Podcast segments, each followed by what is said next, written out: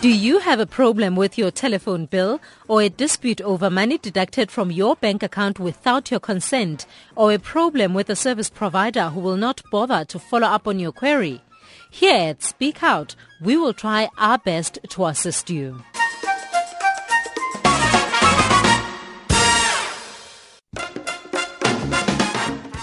Pinditlo from Pretoria in Gauteng has contacted Speak Out to tell us that she has for nearly three years been paying for a service she has not been receiving. This is her story. In 2011, it was December, I was not happy with the vehicle, so I took it back to Mercedes-Benz and they gave me another one.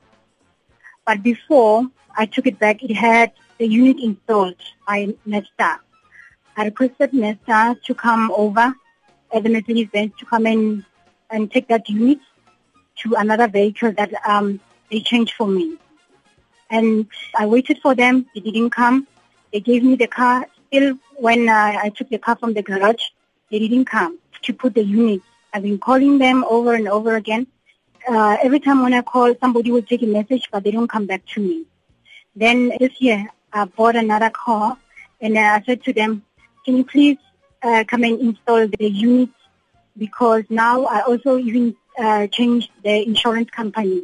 The other car that I have, the new one, I have installed a used uh, tracker, but my old one, the new insurance, still they want uh, a, a unit to be installed.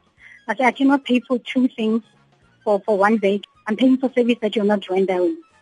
I called the office and then they, they did the same as they were doing in the other years. They don't they don't say anything like they will come back to me or anything. When I call the the center, they say, let me refer you to my manager. The next thing, this person doesn't come back to me.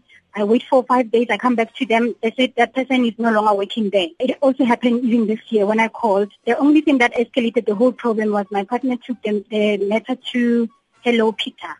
And I was called by the lady called Colleen. And she said they got a message from Hello Peter that I'm complaining about this matter. I said to her, please come and install that unit because my year, my contract with you is ending this year. She said she wants my details. I sent her my details. She canceled the policy. And I said, Colleen, you can't cancel without reinvesting because what I initially uh, requested from you is to come and install that unit even though it's ending this year. I'm fine with it, but you decided to cancel. And I said, what, what about the money that I've been paying for all the years? And she wrote on the letter that she's not going to debit my account anymore. Every month on the 15th, my account is, is debited. I have to go straight to the bank to go and reverse the account over and over again. I call them. No one wants to take the matter forward and, and change what I'm saying to them. I said, let me have a meeting with your manager. Then I will explain myself better. He says, their manager is busy for the whole year and he can't even see me. Altech Netstar say they are still investigating and will respond soon. Speak Out will bring you an update on this matter. In the meantime, we have established that the company is not a member of the Vehicle Security Association of South Africa, VESA. They had not responded to a query regarding their affiliation at the time we went on air. I'm Gwenzegile Ntlati and that is how we come to the end of today's edition of Speak Out. You can contact us by faxing your complaint to 011-714-2430 or by sending an email to pmlive at sabc.co.za. Please remember to include contacts where we can reach you during office hours.